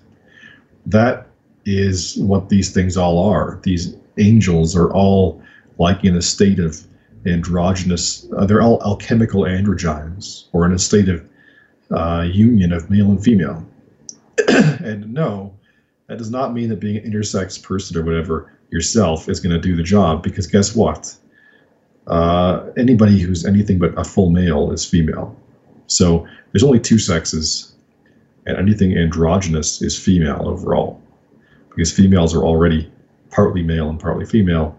If they were 100% female, they'd be totally negative and passive. So the fact of the matter is, there's only two sexes. Sex differences are essential, and there's tons, mountains of evidence for sex differences determined by biology that are not just physical but psychological. And I think that the more evidence piles up, the larger the gulf uh, will appear between men and women in the way they think and in their role in society. And all of it boils down essentially to our basic function of being a father or a mother. So anything that a woman is good at is going to be a generalization of being a mother, basically, uh, which means being a mother itself is definitely uh, an essential part of it, or at least in an abstract sense. And I think that if you fail at that, you fail at life. If you don't, in some way, be a mother, whether it's like being a teacher or academic or uh, preserving your culture and traditions in some way, uh, then you are no longer really functioning. You're, you've been deselected from evolution because you failed at your evolutionary task.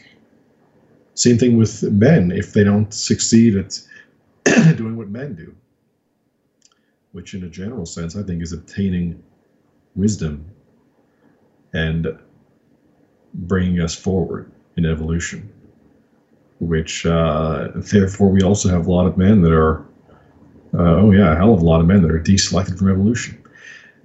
Very dangerous. I mean, you think about it, people think of love as being, again, their will. Everything boils down to their will for modern people. It's all just what you want and your freedom. But your freedom is just stupidity if it's not informed.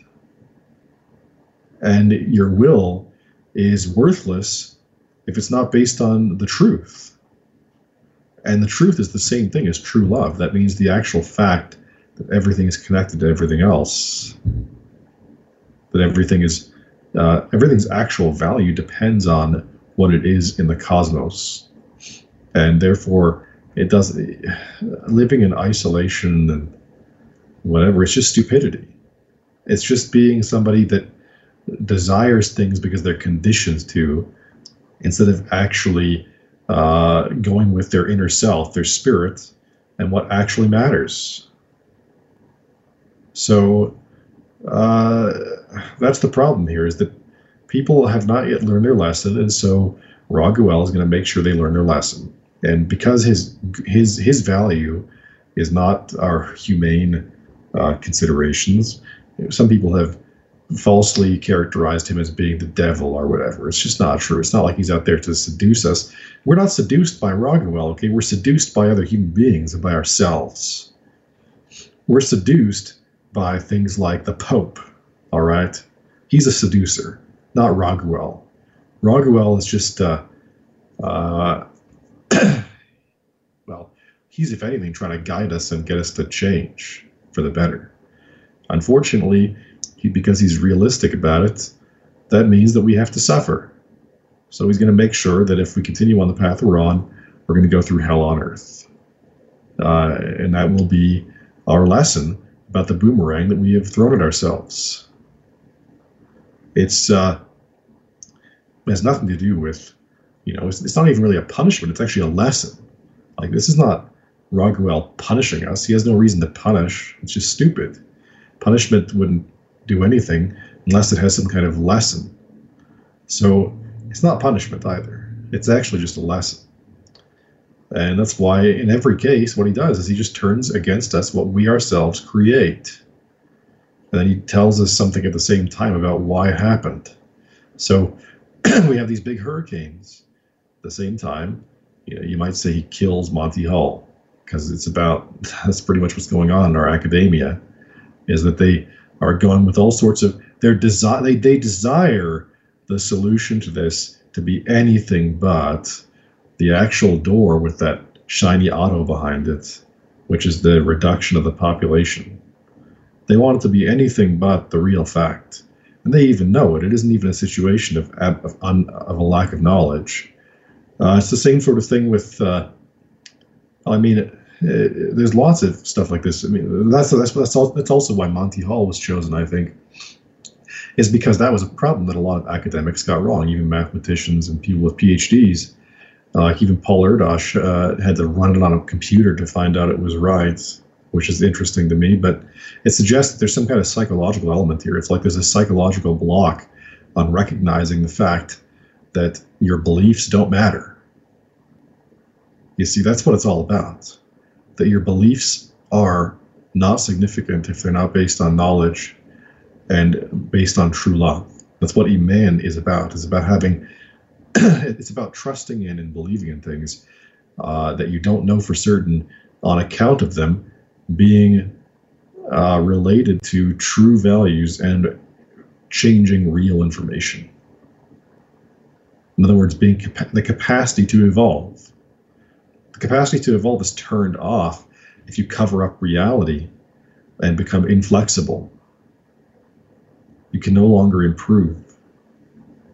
You've just, and the reason why you're stuck is because of your own desire, that you just want something to be instead of actually accepting the will of creation for what actually is. So you have to, this is all about respect and true love, really. It's all about if you have true love, then you accept reality and you realize there's something other than just your own desires that your inner self, your innermost self, is part of creation. And that everything in reality, as it really is, is not going to change based on what you believe and is always there for you to respect, pay attention to, and learn from. It's always there. So to believe in one of these popes or imams or rabbis is actually to commit a sin. It's not a good thing. If you believe in them, because they make you feel good, that's just being seduced by Jim Jones. It's not respecting the actual word of God, which is this, which is reality itself, and is based on logic. So, see, religion, as we understand it, has a big problem because it's not based on a belief of feeling where you feel true love and are guided to the right choice by it, but based on a belief of thinking where you force yourself to want something to be so, where you condition yourself to expect a certain reward that may or may not even happen. That's what's going on here. Is people are giving in to these seduction. That's why it was Eve that was seduced by the serpent, because the female represents will and desire and options and selection seduced because you are led to believe you want something, you're marketed to.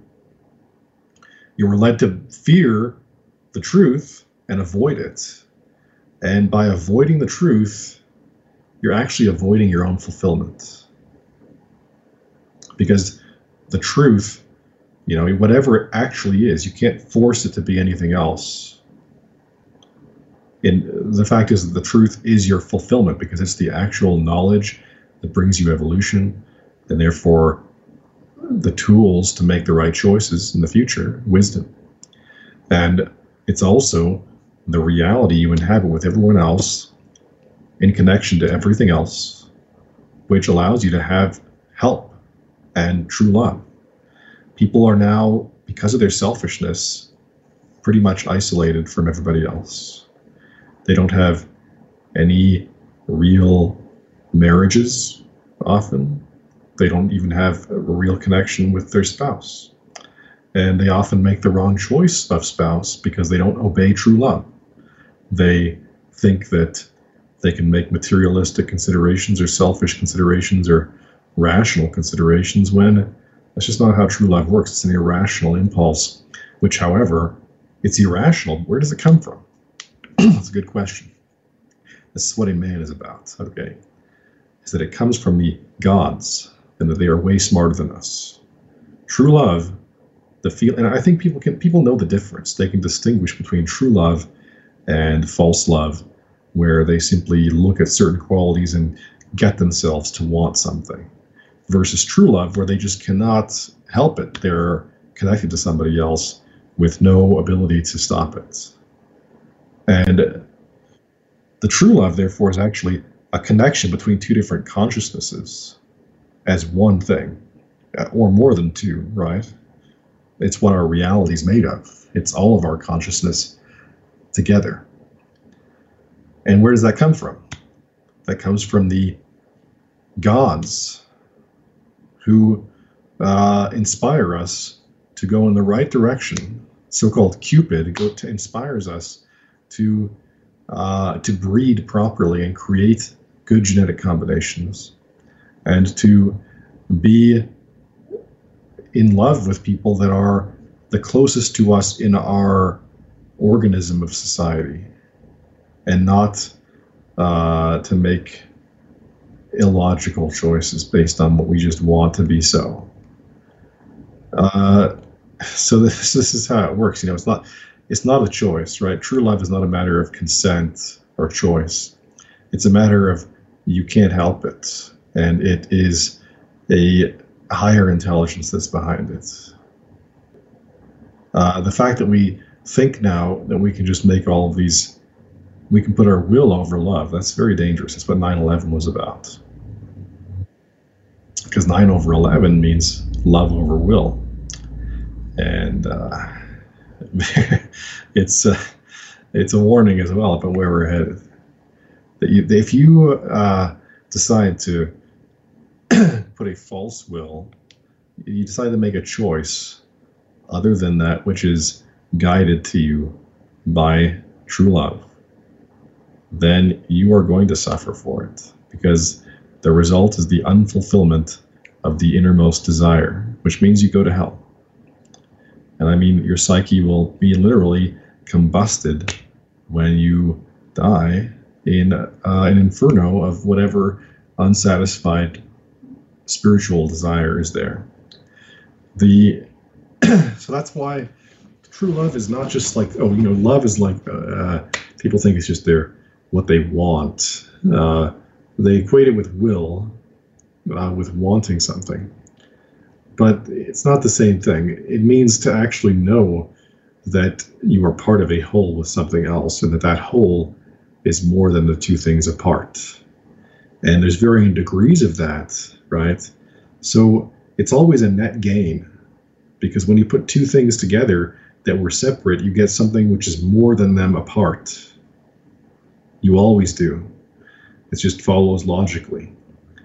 So if people are living in isolation from each other without any love, they are being stupid. It's as simple as that. It's just stupid because they're making a they're they're losing out in order to avoid reality. They're making a decision that they're making a decision that is overall a bad bet and a net loss because they would rather avoid what scares them or something like that. Like the idea, for example, true love threatens a lot of people nowadays because we're so selfish. The idea of caring about somebody else as much as about yourself is a threat to an egocentric person. And that's incredibly stupid because the fact is that the way we evolve and the way we gain is by becoming more and more collective in particular, the basis of all of this is just marriage. That's it. It's really that simple.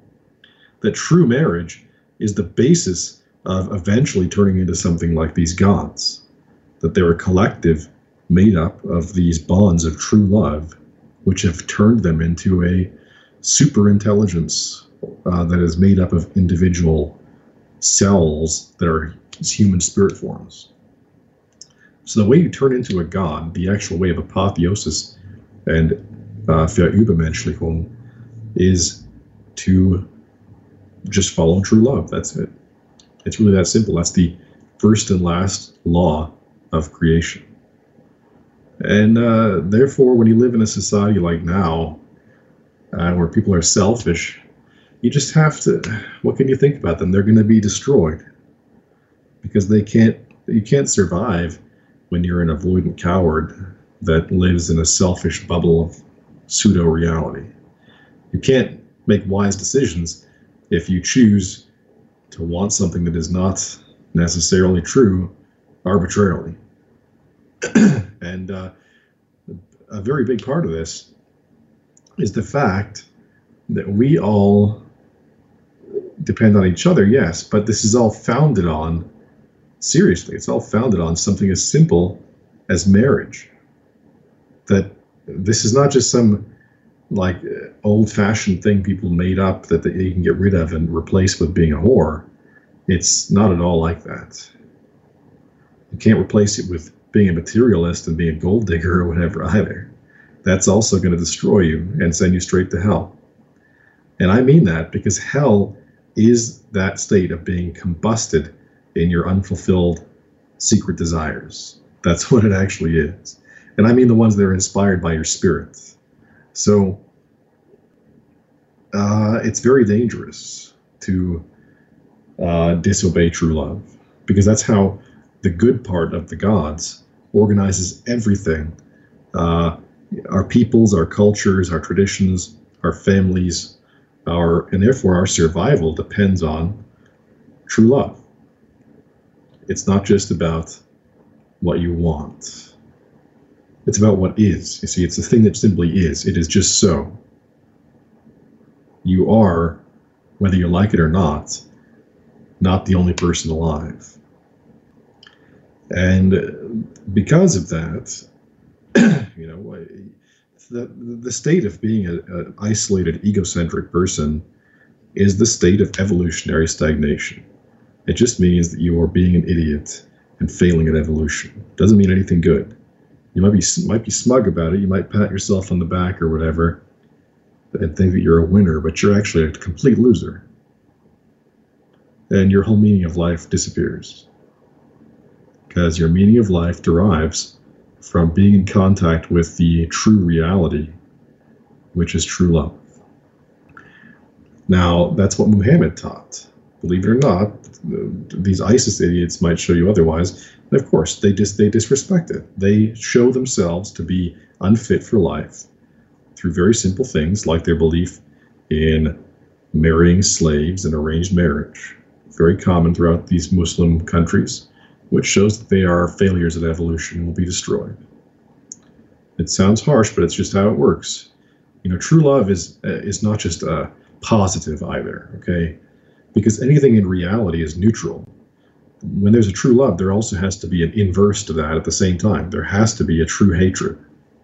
And what that is, is not the hatred in the sense of what I was just talking about being an isolated idiot that destroys your love through a desire to survive on your own or some nonsense like that. I don't know how to describe what it actually is, but the what I think it actually is is the uh, uh, I don't even know if I would use the word hatred, but it is the fact that things that uh, true love has to defend itself. All right, that life has to defend itself against death, and that these things that we see now are deadly. So you look at these these various Muslim countries where they're all engaging in arranged marriage and marrying their cousins. Long-term consequences that are not going to be pretty.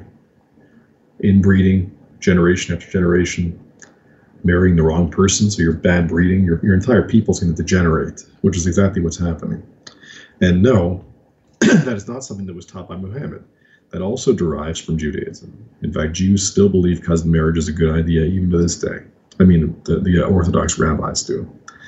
Uh, so, again, you know, you follow, you you decide to believe in something that's complete BS for no reason. You stick with your stupid choice, and you lose the game.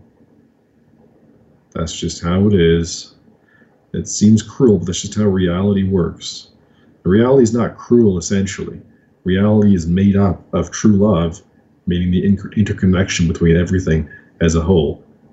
So reality didn't do this to you. Creation didn't do, the, do this to you. You were born into a universe that was created in perfect harmony. And for some reason, you effed it up yourself. You decided to be an idiot. And it's your fault, whatever happens. That's why it's a boomerang. it's the same thing with all of this. Uh, everything, really. I mean, simply boils down to that. Just true love means the true consciousness of what things actually are in connection to you. And uh, anything that goes against that is BS. Anything which is against the consciousness of the collective is BS and will eventually destroy you. So you see people failing at evolution, right? When you fail at evolution, that means you're deselected from evolution. It means you're no longer fit, you're no longer adapted to reality, and you will eventually be excreted by the universe. Uh, that's what's going on with these countries. So I warn, you know, I say, I'm totally certain, because here, here's something else. I study the, uh, what you call Kabbalah or whatever. I study the, uh, the, the actual symbolic meaning of sounds and words and language, uh, which, as I said, derives actually from Islam, from Muhammad. And this uh, shows me that the, this is why I'm certain that Muhammad was a prophet in part, is that the Arabic language contains uh, the most accurate coding of words in that form other than German. So German and Arabic, incidentally, both are probably the best languages on the planet, particularly uh, because of the false interpretation of Arabic. Arabic's a little weakened because of these stupid scholars misinterpreting terms. But so, you know, I'd say that if you wanted to have uh, a world language that would communicate everything in an understandable way, it would have to be German. Uh, so I'm certain that because I compare German to Arabic and see that German and Arabic are both similar in their symbolic value, uh, that proves to me Muhammad was a real prophet because he specifically appeared in that place and he invented many of these terms himself.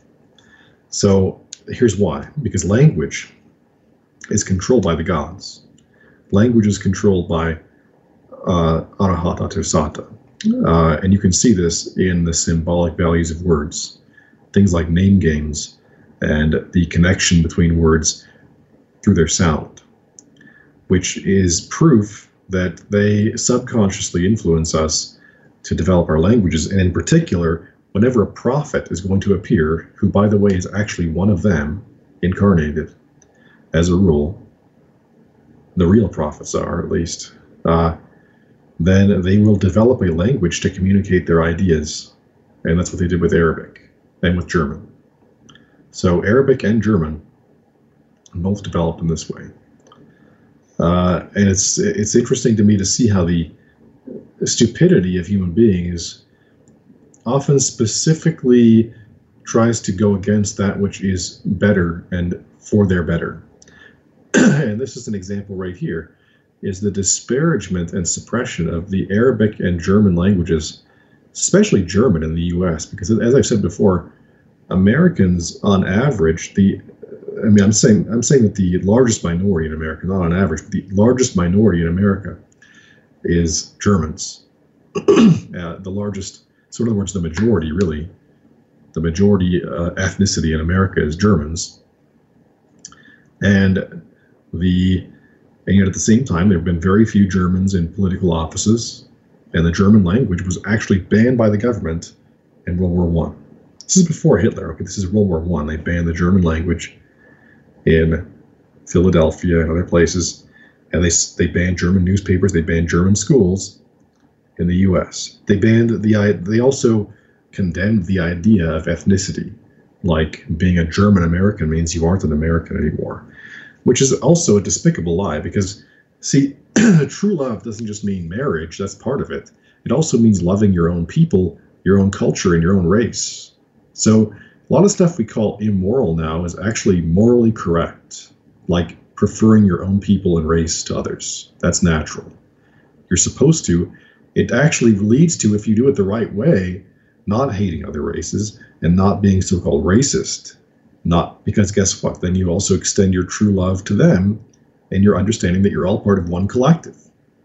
Uh, it all builds outward. Of course, you don't love the uh, the milkman unless you're you know yeah right. So you, you, don't love the milkman. Usually, you don't love the milkman as much as you love your own husband. But in some cases, I guess you do. Uh, so maybe that's a bad example. But you know, you, you don't love uh, uh, like everybody in your city as much as you love your husband. So it's the same thing with uh, your people. You love your own people and your own culture more than you love others. It's just the way it is. It's how it's supposed to be. Now, when you try to erase that to be something you're not, that is again, that is a lack of what I call in German Selbstliebe or self love. It is a destruction of the foundation of true love, which is your love of your own true self as it really is. Uh, so, all of this stuff that we see going on now, the feminism, that's, that's self hatred. It's hating yourself for being a woman. Simple as that. It's hating femininity. It's not, it, calls itself feminism, but you know what I think it really means is to uh, diverge from actually being a real woman and, and, to hate yourself for being a woman. Uh, same thing with uh, this like racism stuff, right? It actually means to divert from the real purpose of loving your own race, which is to love in general, uh, right? Because it's hatred of somebody else for being a different race, which again shows some level of self hatred or shame. In all cases, I think. Uh, the real self love is not uh, going to hate other races, it's just going to love your own more. Same thing with um, your own culture, your own language, and so forth. of course, you're going to love. If you're a German, you're going to be a German. And you shouldn't try to be an American because there's no such thing as an American. America is just a made up concept. The people here are different ethnicities. It's like Switzerland, right? People in Switzerland are different languages, different cultures in one country. There's French, there's Italian, there's German in one country.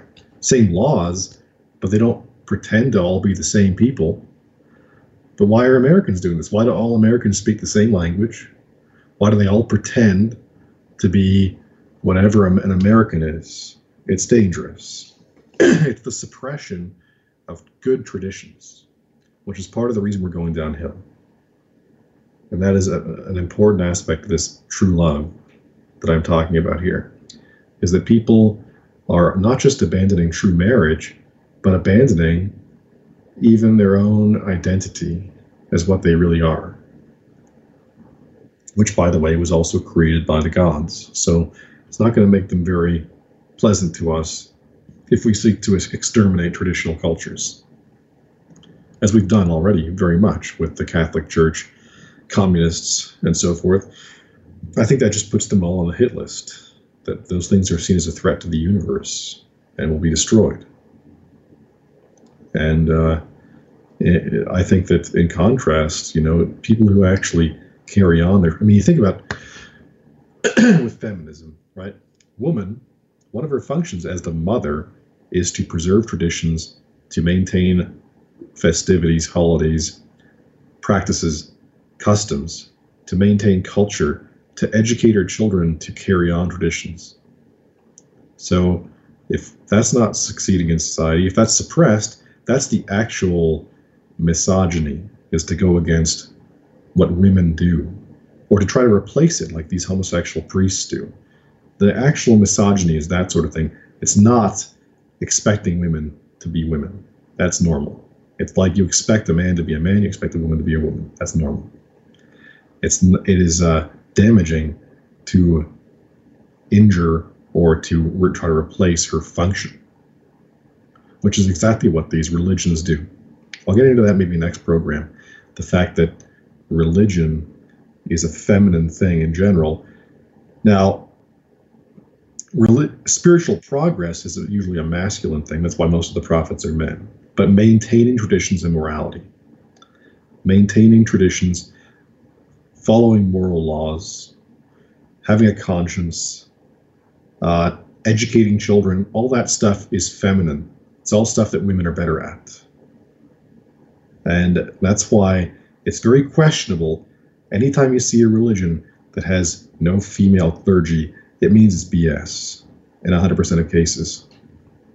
Just the way it is. So, Catholic Church with their priests, right? They've got nuns too, but they have, there's no female popes, all right? The imams and the, the misogynistic Muslim crap, and that actually indicates that the real patriarchy, you see, is literally the patriarch, the Pope. It's not men for being toxically masculine or whatever the hell that is. It is the fake religion is trying to replace women. Okay. Now, I want you to think about that until I have my next program here in a week from now.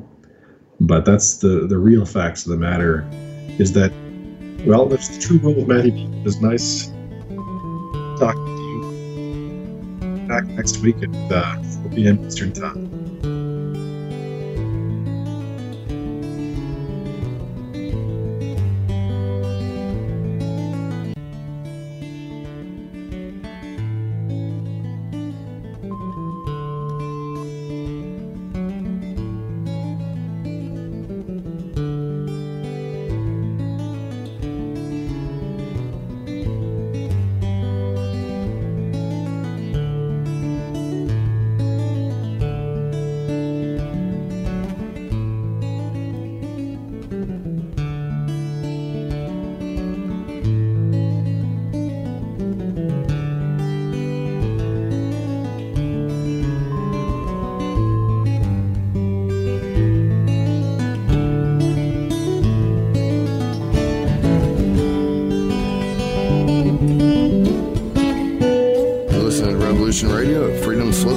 freedomslips.com,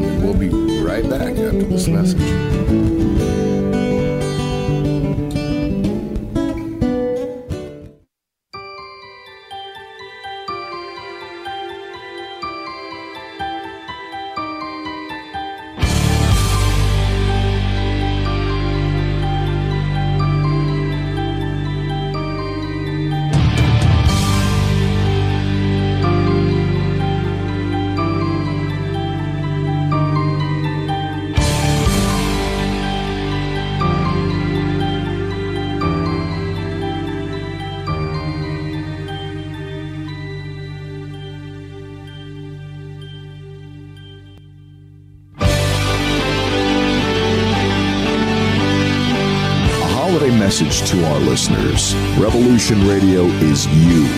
Thanks to your continuous support and participation, Revolution Radio will embark to its eighth year. Yoo-hoo!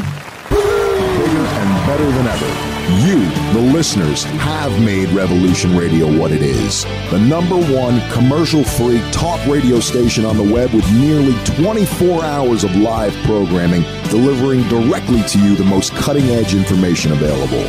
You, the listeners, have become some of our most popular radio hosts. You, the listeners, offer feedback that molds our programming to appeal to a worldwide audience. You, the listener, provide eyes on the ground, reporting about newsworthy events in your area, and you, the listener, are the lifeblood of this station. We love you and thank you for being a treasured member of our Revolution Radio family. From all of us to all of you, have a happy and safe holiday season, and let's make this new year a success once again together. Thank you.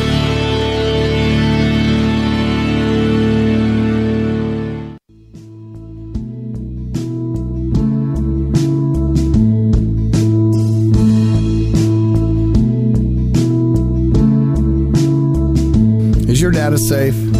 Do you have the necessary information to assist you in confidently living through just about any survival situation? Is survival and gardening, off grid living, medical knowledge, or even natural or man made EMPs on your list of personal concerns? Do you have your documents and your personal information in a safe place in your hands where you know where it is? Well, check out our preloaded EMP proof thumb drive. Over three gigs of survival documents and how to's, plus the USDA offline food preservation website, and much, much more, including a surprise bonus